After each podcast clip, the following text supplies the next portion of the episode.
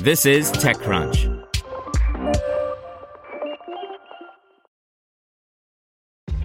This episode is brought to you by ShipStation. You know, some things take a lot of work, like sending little robots to far off distant planets. And just as that's challenging, so too is running a successful e commerce business, especially when there's so much to do. So I want to introduce you all to ShipStation. Now, I love using ShipStation because of its easy to use dashboard, which makes managing orders and printing labels a breeze and super smooth. Oh, and the customer service is just out of this world. It's exactly what you need to help grow your business. Sign up for your free 60-day trial at shipstation.com slash technews. That's shipstation.com slash technews. This podcast is supported by Tools and Weapons, the podcast hosted by Microsoft Vice Chair and President Brad Smith. Each episode features insight you won't find anywhere else from the center of the conversation surrounding emerging technologies like AI. Right now in the podcast, you can hear a special episode where Brad Smith lays out Microsoft's vision for a vibrant marketplace driving the new AI economy. To hear more, follow or subscribe to Tools and Weapons with Brad Smith wherever you get your podcasts. This is TechCrunch. Here's your Daily Crunch. The competition is still on. While the American scooter wars have died down to a murmur, that doesn't mean that shared transit startups around the world aren't still competing for market share. Head to TechCrunch.com to learn more about the motorcycle ride hailing wars happening right now in Nigeria and Uganda. Let's dive into startups and venture capital news.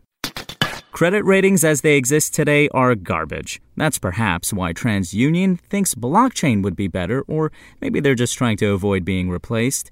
Either way, TransUnion has its checkbook out for Spring Labs, a startup that uses blockchain that allows credit bureaus and others to predict the credit worthiness of people who are not in the traditional credit bureau system.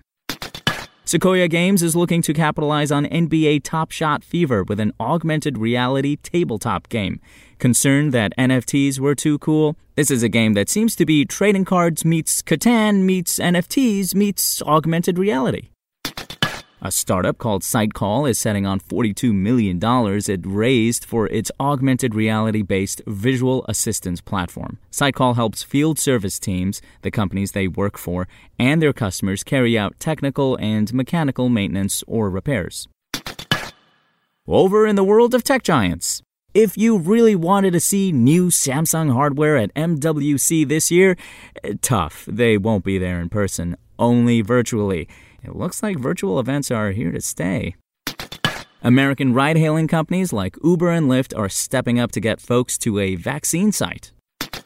YouTube tries to buy itself some TikTok love. Do you know what is almost as good as having huge viral traction and a huge hook into popular culture like TikTok? Dropping $100 million to pay people to populate your platform with original content. Yeesh. And Google wants you to send money to other countries using its GPay. Okay, two things. One, it's called GPay? How have I never heard of it? And second, it didn't already do this? Big Search is teaming up with the ever loved Western Union on the project, and Wise is also helping out. That's all for today. For more from TechCrunch, go to TechCrunch.com. SpokenLayer. Want to learn how you can make smarter decisions with your money? Well, I've got the podcast for you. I'm Sean Pyles, and I host NerdWallet's Smart Money Podcast. Our show features our team of nerds, personal finance experts in credit cards, banking, investing, and more. And they'll help you make the most of your money while cutting through the clutter and misinformation in today's world of personal finance. You'll get clarity on strategies to help you build your wealth, invest wisely, shop for financial products, and plan for major life events.